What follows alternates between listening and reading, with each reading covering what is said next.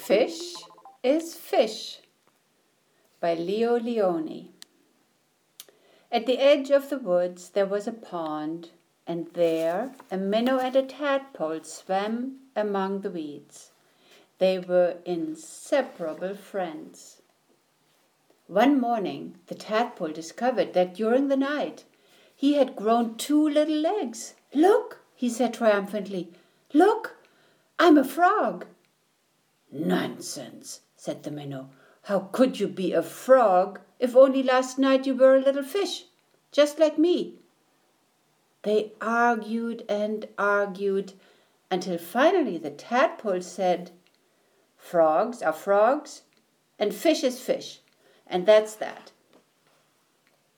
In the weeks that followed, the tadpole grew tiny front legs, and his tail got smaller and smaller. And then one fine day, a real frog now, he climbed out of the water and onto the grassy bank. The minnow too had grown and had become a full fledged fish. He often wondered where his four footed friend had gone. But days and weeks went by, and the frog did not return. Then one day, with a happy splash that shook the weeds, the frog jumped into the pond. Where have you been? asked the fish excitedly. I have been about the world, hopping here and there, said the frog. I have seen extraordinary things. Like what? asked the fish. Birds, said the frog mysteriously. Birds. And he told the fish about the birds who had wings, two legs, and many, many colors. As the frog talked, his friend saw the birds fly through his mind like large feathered fish. What else? asked the fish impatiently. Cows, said the frog. Cows. They have four legs, horns, eat grass, and carry pink bags of milk. And people, said the frog men, women, children, and he talked and talked until it was dark in the pond. But the picture in the fish's mind was full of lights and colors and marvelous things, and he couldn't sleep. Ah, if he could only jump about like his friend and see that wonderful world.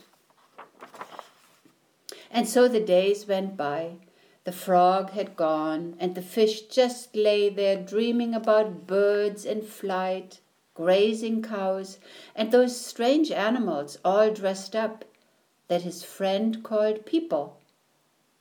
One day he finally decided that, come what may, he too must see them. And so, with a mighty whack of the tail, he jumped clear out of the water onto the bank he landed in the dry, warm grass. And there he lay, gasping for air, unable to breathe or to move. Help! he groaned feebly. Luckily, the frog, who had been hunting butterflies nearby, saw him and with all his strength pushed him back into the pond. Still stunned, the fish floated about for an instant. Then he breathed deeply, letting the clean, cool water run through his gills. Now he felt weightless again, and with an ever so slight motion of the tail, he could move to and fro, up and down, as before. The sun rays reached down within the weeds and gently shifted patches of luminous color.